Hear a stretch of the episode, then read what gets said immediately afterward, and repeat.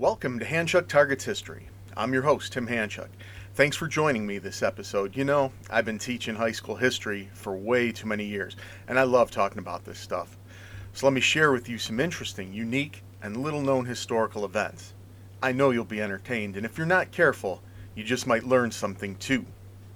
So, let's lock and load and take a shot at that target of history and see what we can hit. Let's take a walk down range and see what the target shows us.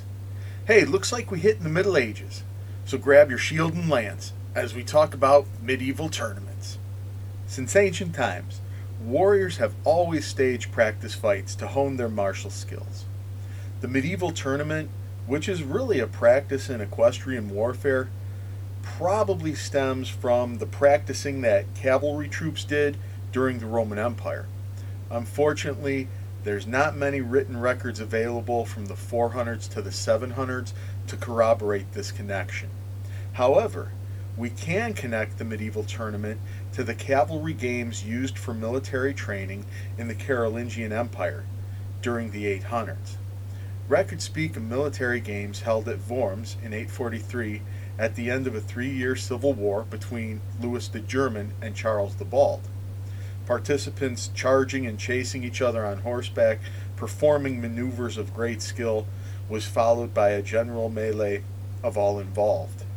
As we move into the 10 and 1100s, we see a development of organized meetings of knights, specifically to practice military skills by engaging in mock cavalry battles. These gatherings took on two basic forms. The first was known by the word tournament. This originally referred to a practice battle between two groups of mounted knights. Sides would be chosen, much like how you'd pick teams on the playground, and the two sides would fight. This event was also commonly called a melee or tourney. The other form was called the joust. I'm sure you know this one. It was a one on one duel between mounted knights using wooden lances. Over time, the words joust and tournament became synonymous for any gathering of knights for the purpose of sport and martial practice. Records from the late 1100s clearly use the word tournament in such a generic way. And speaking of which, what is the origin of the word tournament? It seems that the origin of the word is as obscure as the origin of the event it describes. One possibility comes from the fact that these gatherings were originally held for knights to practice their horsemanship, that in battle would require dramatic turns, or partour in French. Partour, tournament. There seems to be a connection there. Although another possibility suggests that perhaps it came from the early convention that groups of knights would circle each other or turn around before engaging. Again, that idea of turning, tournament. Regardless of the origin of the word, when do we see the first truly medieval tournament taking place? Well, again, that can't be known for sure, although we do have mention of one in a chronicle from the Abbey of Saint Martin in Tours, France.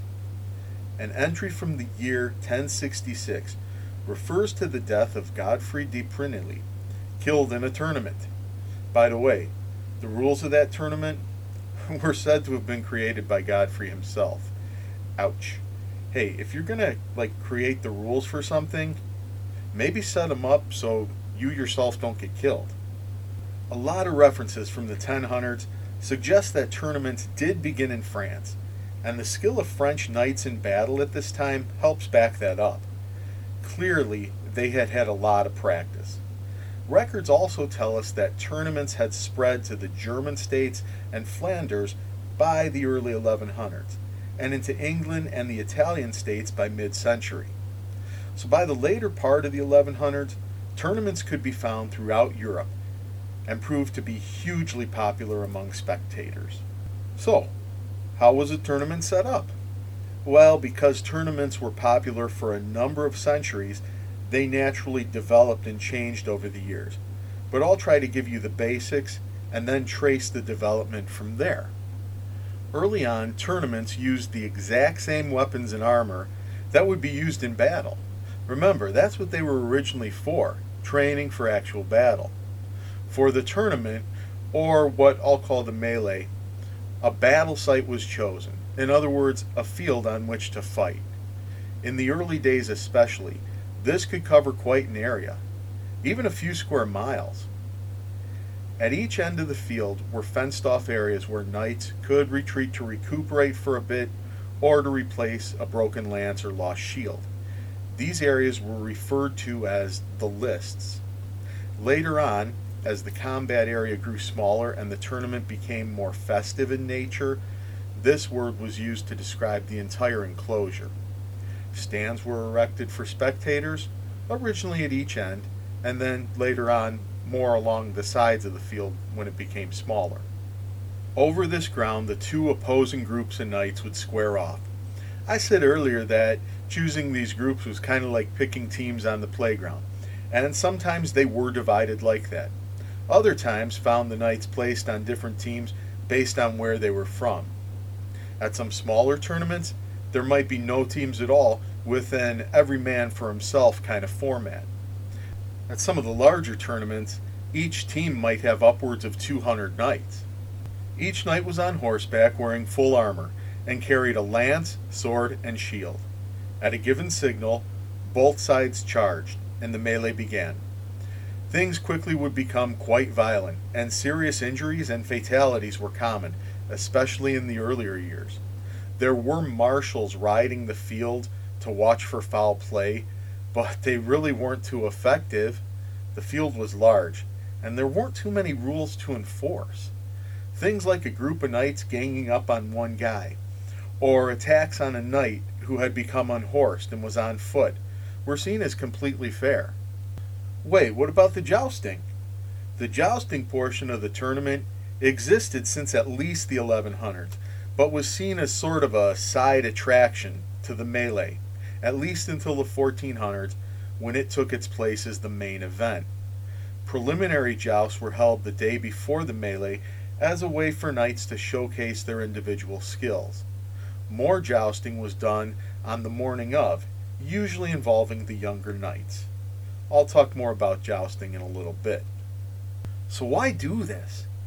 Why participate in an event that could leave you maimed or dead? Was it just to practice military skills? No, there's more to it than that. Of course, the honor and glory that went with winning a tournament were strong motivators. And if that wasn't enough, there was also the prospect of a huge payday. Yeah, money. You see, depending on the rules of a particular tournament, a knight captured by the opposition during the melee would have to pay his captor. The price could be the knight's weapons and armor, or his horse, or a cash payment called a ransom, the amount of which would be decided ahead of time. On top of this, there would also be some type of prizes awarded to the winning team and the best knight by the tournament sponsor at a lavish banquet held at the end. Yes, these early tournaments could be quite violent. I already mentioned the serious injuries and frequent deaths. They could also turn into real battles if tempers flared, especially in the case of revenge matches between knights from different regions or countries.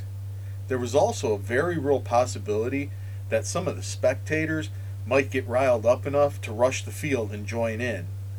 To try to curb some of this unwanted violence, more rules were introduced by the late 1200s.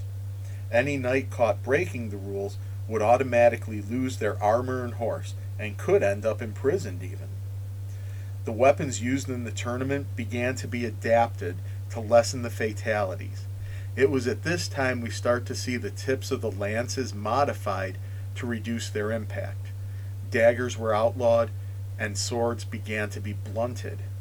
Such weapons as these became known as arms of courtesy, and to keep the spectators in line, no weapons were allowed in the crowd. By the time the 1300s rolled around, tournaments began to lean more toward pageantry and spectacle rather than real fighting, and focus more on displays of skill and honor. The opening parade of knights, which had always taken place, became way more lavish, celebrating each knight's noble lineage with much pomp and finery. Heralds would carry banners with each knight's coat of arms, which also decorated their shields, and their horses were arrayed in coverings also representing this. The size of the field was much reduced, making the melee a bit easier to control, and thereby safer. This measure of increased safety meant knights could wear lighter and fancier armor, not the stuff they actually wore in battle. Now, don't get me wrong, even with more safety rules in place, there was still the danger of injury or death. I mean, blunted weapons are still weapons being wielded by highly trained warriors. Also, with tournaments becoming increasingly more lavish, the costs to stage one skyrocketed, and none but the wealthiest knights or the monarchy could afford to host them. The entrance fee, which up to this time was quite reasonable, climbed to exorbitant amounts, making it difficult, if not impossible, for poorer knights to participate. Those knights who couldn't afford it sometimes staged their own side contests away from the actual tournament. These unofficial events were often called a challenge to arms. One knight, or maybe a small group of knights, would issue an open challenge to take on all comers in some kind of fighting challenge. As I said, skill and honor became more of the focus by this time. Remember, knights followed a code of chivalry, and the tournament was a great place for a knight to publicly show he had the qualities that any good knight was expected to possess martial skills, courtesy, good breeding, noble manners, and generosity. Knights who had disreputable reputations, or had done such things as committing murder, or being excommunicated, or slandering a woman, were banned from competing. Although some banned knights did weasel their way into the tournament by competing anonymously. By this time, tournaments were drawing huge crowds of spectators and had become the great social events of the day. They were often held to celebrate important occasions, such as coronations, royal weddings, royal births, or a particular order of knights. Spectators from afar would set up tents near the lists, almost like the modern day tailgater. Along with the viewing stands, balconies and pavilions were constructed for the wealthy onlookers, much like stadium loge seats today. Booths sold food and drink, along with a wide variety of goods. Intermissions between the action saw actors, minstrels, and acrobats entertain the crowds, and numerous banquets were held in the evenings. This is also the time when the joust rose in prominence. The melee remained a part of the tournament, but jousting was now seen as the main event. I'm sure you've seen jousting in the movies or maybe even at a Renaissance fair. Opposing knights would gallop their horses toward each other and aim their lances at their opponent's shield or throat.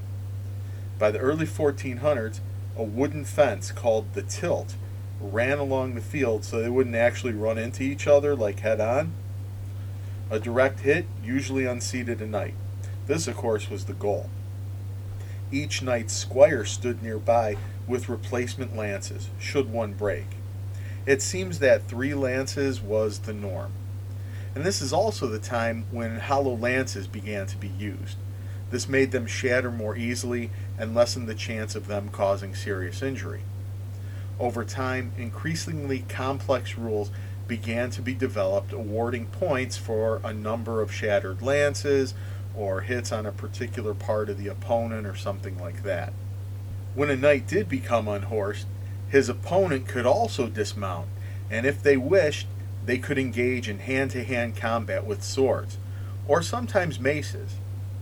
Armor became much more specialized, being reinforced in areas more likely to be hit, like the chest and right side of the helmet. A narrower grill was attached to the helmet visor to protect the face more, and a heavier steel gauntlet was worn on the hand that held the lance. At any time during the joust, a knight could concede by simply removing his helmet. Prizes for winning the joust were similar to those awarded for the melee.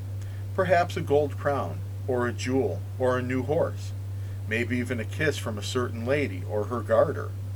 Of course, the big prize was still collecting the loser's horse or armor, or a cash payment. A skilled knight could have a huge payday indeed. The funny thing is that originally tournaments were held as practice sessions for war. Now, knights began to hold practice sessions for tournaments. Various practice devices were used, like the quintain. It was a horizontal rotating arm with a shield target on one end and a heavy sandbag on the other. A knight had to hit the shield, of course, and had to keep riding, or else the arm would swing around and the sandbag would hit him in the back. Suspended wooden hoops were also used as targets for the lance as a knight galloped, and of course, practice jousts were frequently held as well. By the time we hit the 1500s, the nature of warfare was changing, lessening the role of the knight on the battlefield. Couple this with the inherent danger of jousting, no matter how safe they tried to make it, and you start to see a slow decline in the popularity of tournaments. One event that particularly hurt their widespread popularity took place in 1559. In that year, the King of France, Henry II, was participating in a tournament. During his joust, his opponent's lance shattered, and a splintered piece entered his visor and went into his eye. The subsequent infection killed him. Ouch, not a good day when a chunk of wood stabs you in the eye.